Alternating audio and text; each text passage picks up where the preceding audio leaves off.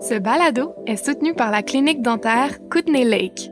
Pour un service chaleureux et professionnel en français, prenez rendez-vous avec Dr Anne-Marie Claveau au www.kootenaylakedental.ca.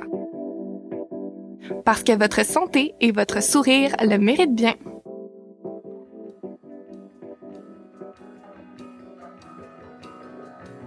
J'ai oublié de t'appeler lundi, on n'a plus rien, les étagères sont vides. Tu sais, quand des plus gros épiciers, là, ben, qu'est-ce que tu fais? Tu vas passer jusqu'à 2 heures du matin embouteillé pour être capable d'aller porter une commande le lendemain matin. Présenté par l'AFCO, vous écoutez Franc Ouest, balado sur les francophones et les francophiles fascinants des Kootenays Ouest. Je suis Patrick Lac et ceci est la saison 1, Francophonie sauvage.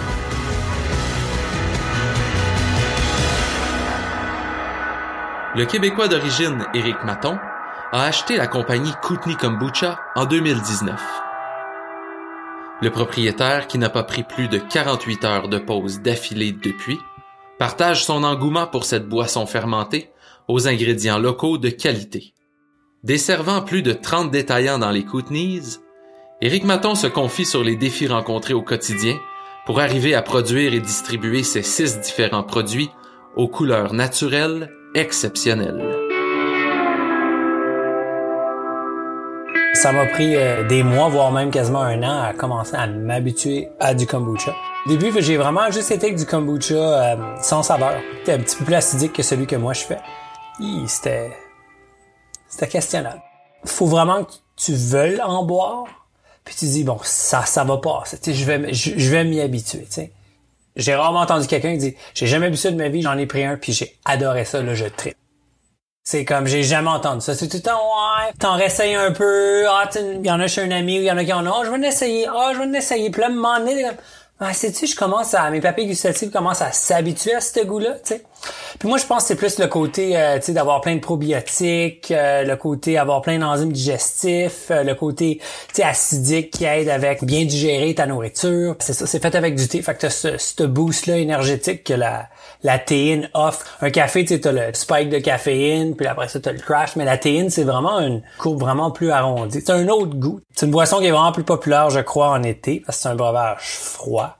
L'été, tu veux pas nécessairement prendre un, cold coffee ou un cold brew. Puis je trouve un kombucha c'est rafraîchissant, tu sais ça a une carbonisation légère un peu comme les sodas. Tu sais vraiment il y a des saveurs là, qui se rapprochent à un jus. Je peux pas vraiment le comparer. Je pense que ça a un goût tellement unique.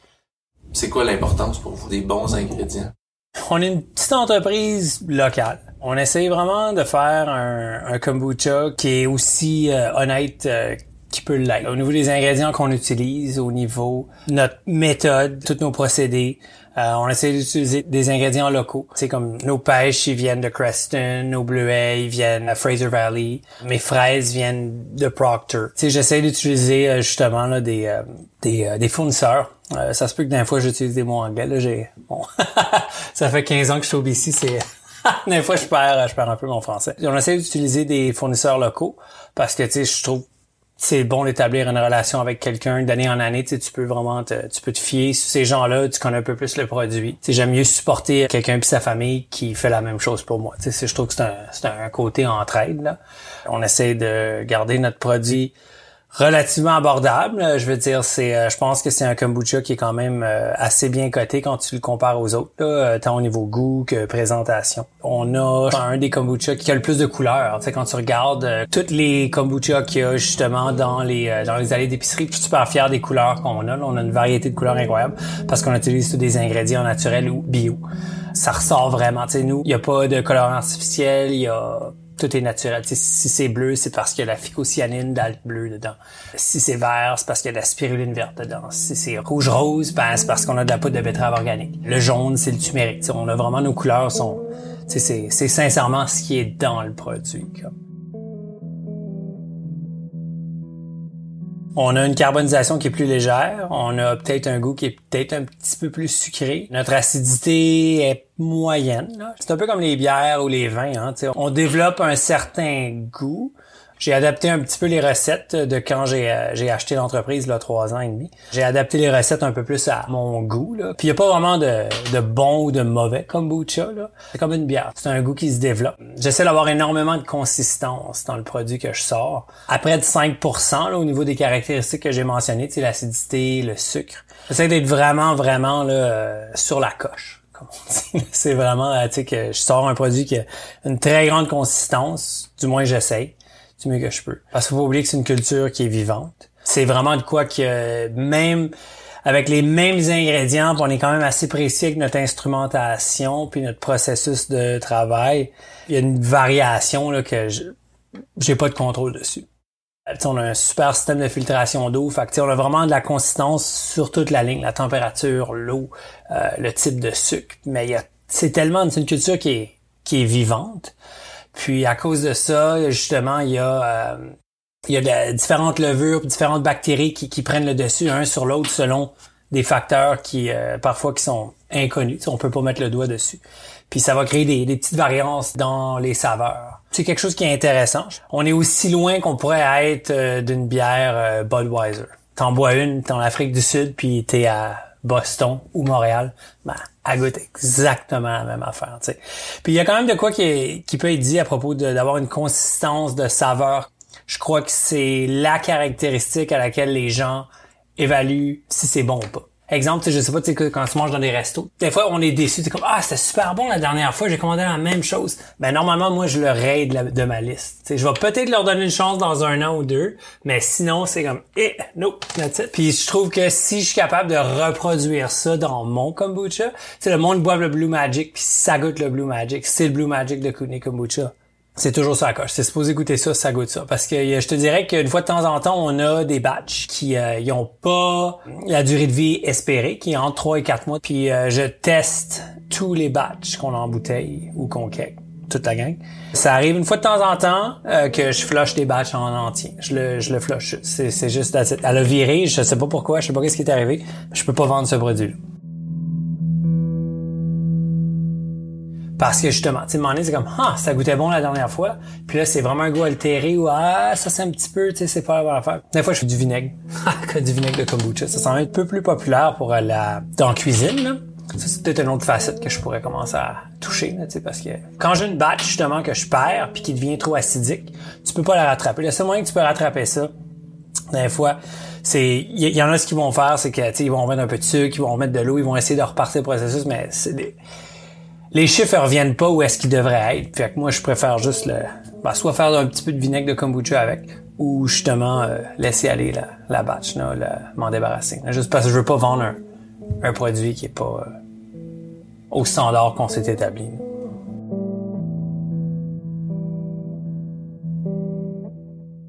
On a une clientèle qui est super loyale. Euh, vraiment, là. ça, ça a été démontré depuis COVID. Les chiffres ont vraiment baissé, il n'y a plus rien qui bougeait. Euh, puis là, ça l'a vraiment repris euh, du poids de la bête. Puis euh, c'est ça va de mieux en mieux. Fait que je, suis pas mal content. Puis il y a vraiment le mouvement aussi supporté local puis tout qui aide beaucoup. Moi, je me souviens, en, grandissant, j'avais jamais entendu parler de ça. C'était pas vraiment comme euh, Main Street. Puis là, dernièrement, on dirait que justement le kombucha a vraiment pris le dessus. Là. Je veux dire, t'as des immenses entreprises de kombucha. T'en as une grosse qui était justement créée à Montréal, le Rise. Là. T'as les grosses grosses. Là. T'as Rise, t'as GT, t'as Dr. Brew, t'as vraiment les, les immenses. Là. Puis c'est vraiment tous des trucs qui ont commencé super petits, puis qui ont pris de l'ampleur.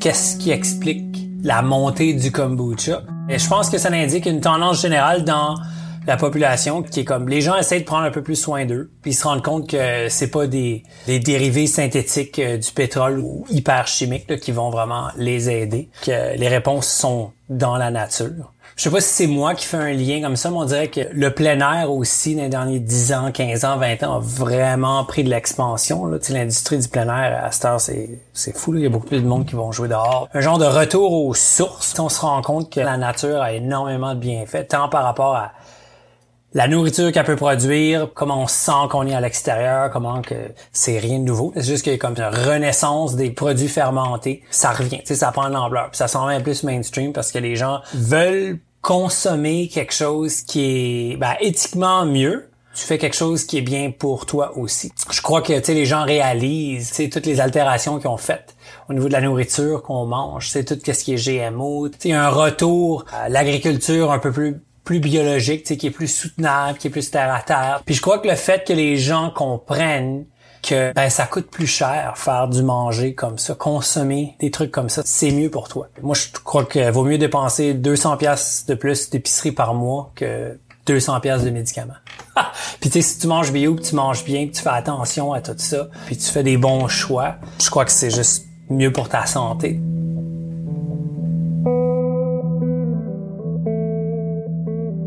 C'est vraiment un retour à ce qu'on savait déjà, dans le fond, mais qu'on a possiblement oublié. T'sais. Puis là, on retourne, des vieilles recettes se font ressortir, des grands-parents ou d'autres générations, puis ah oui, on faisait ça.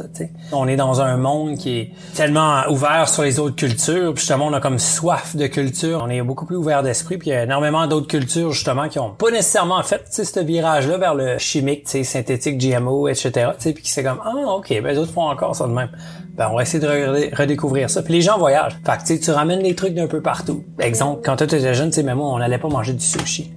on n'allait pas manger du vietnamien, tu comme il y avait rien de, tu il y avait pas de trucs comme ça. Il y avait pas une ouverture culinaire comme ça. À cette heure, il y a une plus grande ouverture culinaire. Puis je pense que c'est ce qui fait que ça apporte une autre vision de la chose.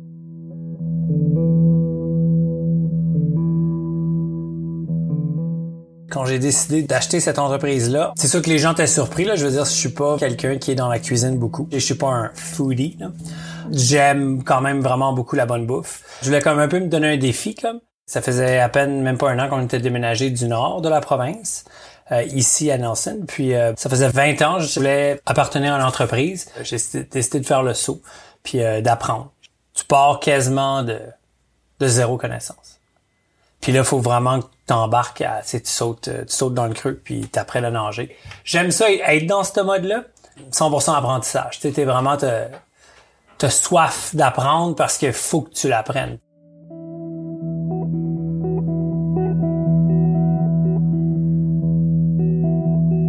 Au niveau de devenir un entrepreneur, comment t'as vécu ça? Ben, je suis encore en train de le vivre tous les jours. C'est beaucoup plus qu'on pense que c'est.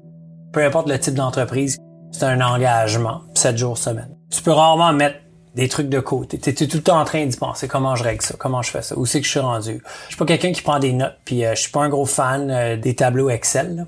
J'essaie vraiment de dépendre justement de ma mémoire.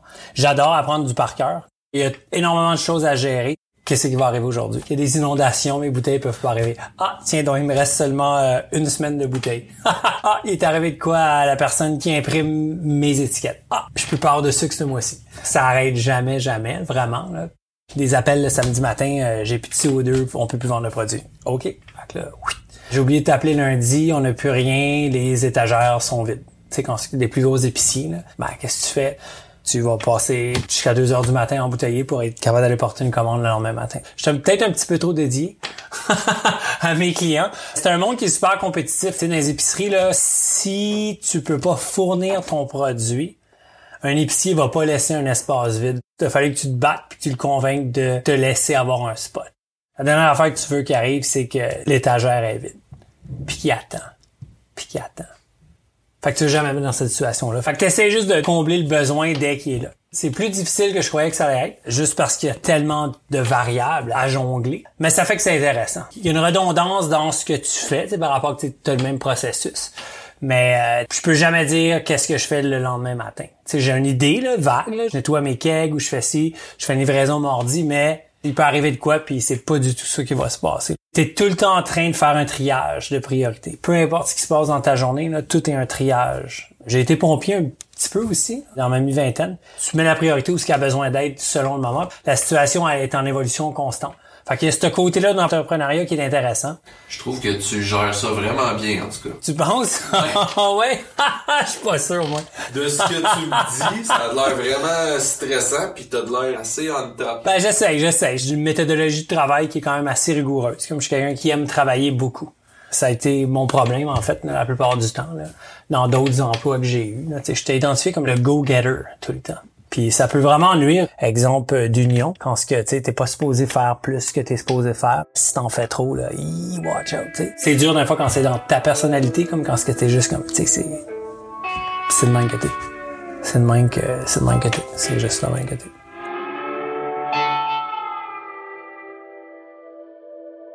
Clinique dentaire Kootenay Lake.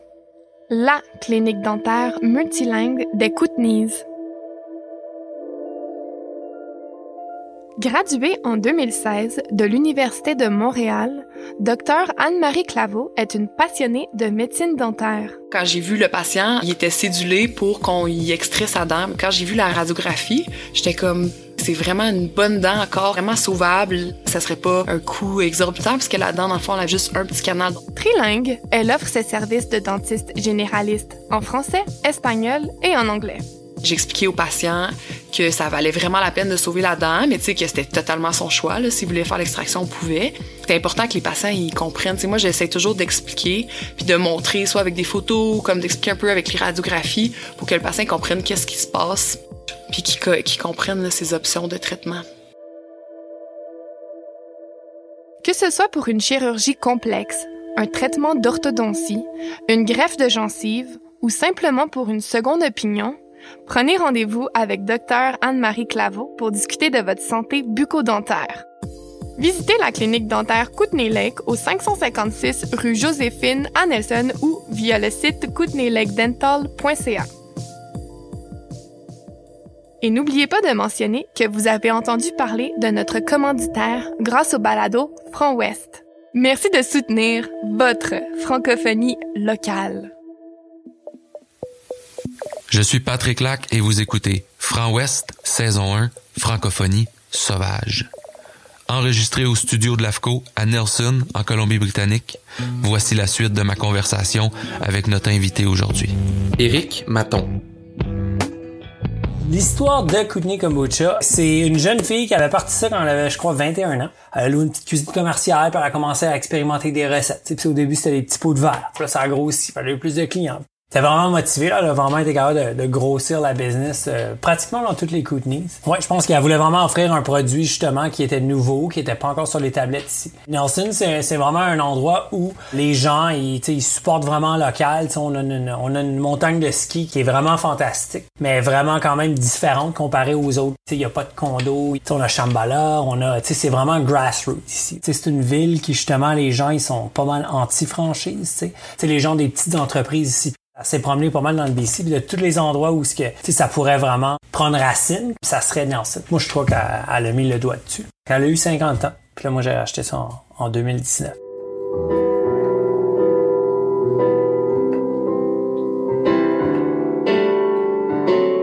Je suis pas extraverti du tout, comme j'aime pas parler de mes trucs. Euh, je suis vraiment quelqu'un qui aime faire sa petite affaire. Ça, c'est une des plus grandes difficultés que j'ai à avoir cette entreprise-là, c'est d'avoir un visage qui est peut-être un petit peu plus public. Comme. Tu sais, j'ai ma casquette, j'ai euh, l'été j'ai mes t-shirts Kootenay Kombucha, puis j'ai le logo sur le camion. C'est difficile de, de, se dissocier de l'entreprise, tu sais, que t'es un individu propre. Mais veut pas, il y, a une association qui se fait. Là. Ça, ça c'est le côté que j'ai vraiment, vraiment beaucoup de difficultés.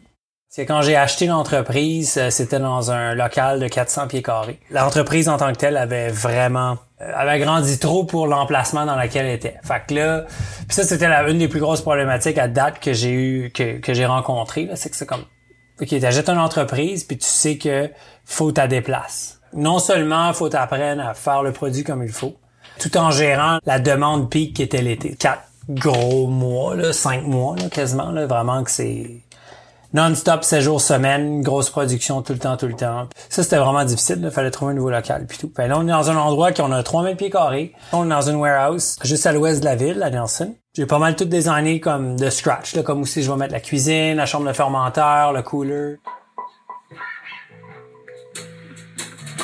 Tout ce que je veux, c'est ma publicité, c'est que mon produit est en quelque part. Puis si ça, ça donne que tes yeux passent vers là, le look est attrayant. Sais, comme il se démarque de lui-même à travers toutes les bouteilles sans que tu la vois nécessairement d'une revue ou que tu en entendes parler. Il y a un impact plus sur le champ. Fait que moi, je mets l'effort là-dessus. On sort en été 3000 litres de kombucha par mois. En hiver, on est à peu près à 1100, 1200 litres. J'ai à peu près 60 clients dans les East puis West Kootenays. Prochainement, là, je suis juste en train de terminer un deal avec Save Je suis vraiment fier de ça. Là. C'est, euh, ça fait un an et demi que j'essaye. Je crois quand même au développement durable. Tu sais, m'en est comme quand tu produis en quelque part puis qu'il y a un camion qui l'amène à 6000 km. Que c'est quasiment rendu trop. Je supporte les producteurs locaux. Que je pense qu'à un moment donné, il faut que tu mettes des limites dans ton empreinte. Si je peux être partout dans les Kootenays, je serais super content de pas sortir de là. T'arrives à un certain volume, c'est pratiquement impossible d'avoir cette touche artisanale-là puis cette qualité de produit-là. Ouais, je pense de même. C'est, euh, je sais pas si, je sais pas si en tant qu'entrepreneur, on devrait penser de même.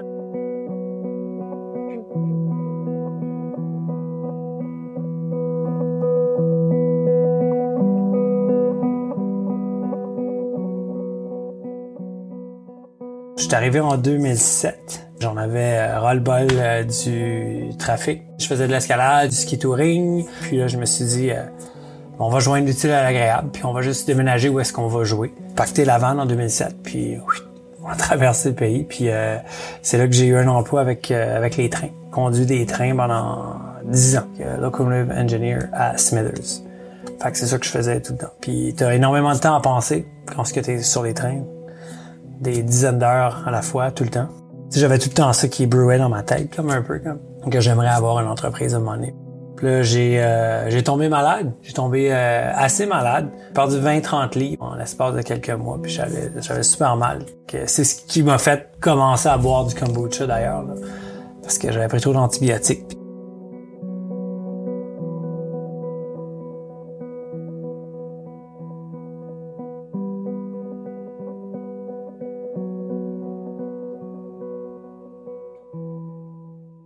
Moi, je suis francophone, ma conjointe est francophone. Puis il y avait aucune possibilité pour notre enfant d'avoir justement une éducation en français à Smithers à cette époque-là. Puis on avait visité l'école ici, puis on avait entendu plein de bonnes choses de l'école des sentiers alpins ici. Nelson, euh, vraiment, euh, toutes les coches. Là, on pouvait avoir accès à une éducation en français pour notre enfant. Grosse population francophone à Nelson. C'est pas trop froid l'hiver, il fait super chaud l'été. Je pouvais recommencer à faire de l'escalade parce que où ce qu'on était avant euh, à Smithers, il y avait pas vraiment une grimpe. Là pour vous, c'était vraiment important que votre enfant y aille une éducation. Ah oui, ah oui, 100%. Ouais, ouais, ouais. J'ai même considéré que si on pouvait pas trouver un endroit où est-ce que euh, justement il peut aller à l'école en français, moi je retournais au, Québec. Euh, notre enfant été un année en maternelle en anglais entièrement, puis ça a pas pris, je te dirais, deux mois qu'il ne parlait plus en français. Je parle français tout le temps à la maison, puis elle aussi, puis c'est pas vrai que notre enfant va nous parler en anglais. Là.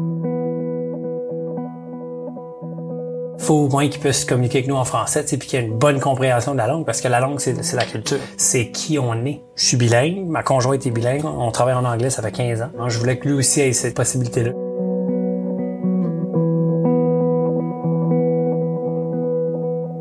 Si on compare, disons, la communauté francophone avec ce que tu avais vu à Smithers... Mais moi, je crois qu'il y a beaucoup plus de francophones à Nelson. Puis c'est d'ailleurs ce qui nous a surpris le plus euh, quand on est euh, quand on est venu pour la première fois faire un voyage comme on était au parc O'Kenny euh, en camping on a resté je pense une semaine là. La première journée on entendait des gens parler français puis oh, on vit ici. À l'épicerie en ville au parc à Lakeside genre, on entendait beaucoup plus de monde parler français. Une espèce de sentiment d'appartenance qui s'est créé c'est oh wow comme on retrouvait un peu plus notre français qu'on était ici tu vraiment il y a plus de québécois il y a plus de français. Tu puis il y a plein de pas juste des québécois des franco-manitobains des franco-sasquois il y a comme vraiment une euh, il y avait des, plein d'Acadiens aussi, comme ma, conjointe est acadienne. Connexion, qui se fait juste du fait que tu partages cette langue-là. On a failli déménager en Gaspésie aussi, hein, au lieu de venir dans l'Ouest. C'est vraiment mer et montagne. J'ai passé pas mal de temps dans les chic shops, apprendre à faire du ski touring. C'est des petits villages, le monde se connaît, il y a beaucoup d'entraide. Puis ça a pas pris six mois sur la rue à laquelle que je vis. Je connais le nom de tous mes voisins, je connais le nom de leur enfant, je connais le nom de leur chien, je sais ce qu'ils font comme travail. Je connaissais pas ça parce que j'ai grandi à Montréal. Je suis parti de Montréal à, 16 ans. Mais tu sais, c'est juste ce sentiment-là, je, tu je connaissais pas ça. Ton voisin à côté, là, ben, ça peut devenir un ami, puis ça peut devenir quelqu'un sur qui tu peux te fier pour des trucs. Ça, c'est quoi que je connaissais pas. C'est de quoi qui m'était inconnu en tant qu'individu qui grandissait dans une grande ville. Puis c'est de quoi que j'ai découvert à vivre dans des petites villes. Smithers, c'est encore plus petit que Nelson. C'était 6000 habitants. Puis ben, c'est ça. J'ai tout découvert ces trucs-là, là, puis je, je, serais plus jamais plus capable de retourner dans un grand centre.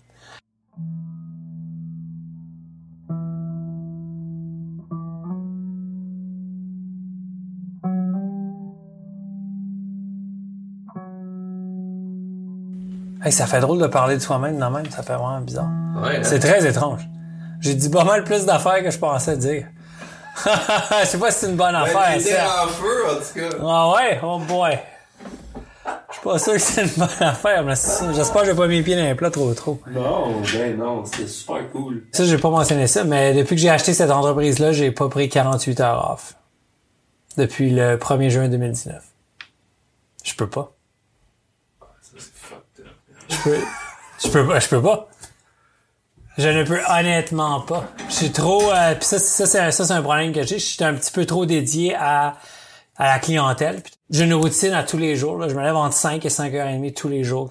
Je me lève, je check mes emails, je réponds à tous mes emails avant 6 heures pratiquement. Je vais faire mon jogging. Après ça, c'est le travail. La problématique avec ce que je fais, la fermentation, c'est que c'est pas comme genre une shop où c'est genre tu mets la clé dans la porte, tu t'en vas. Et C'est tout le temps en train de se passer. Ça fermente. Comme là, je pensais être capable de faire une, de, de batch aujourd'hui. Puis les chiffres sont pas là. Puis je pense pas qu'ils vont être là vendredi. Fait que je- c'est sûr que je travaille samedi toute la journée à faire ça parce que c'est prêt de samedi. Puis si je le, je le fais pas, puis j'attends à genre lundi, ben je perds ma batch. Tu sais, je peux pas flusher 2000 pièces de même. là.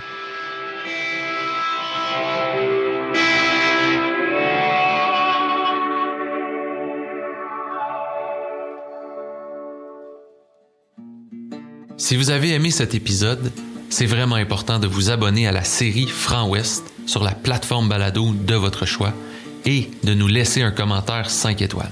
C'est la meilleure façon d'assurer la survie de notre projet. Et si chaque personne prend le temps de le partager avec un ami, on pourra continuer longtemps à vous faire découvrir notre francophonie sauvage. Franc Ouest, une production de l'AFCO.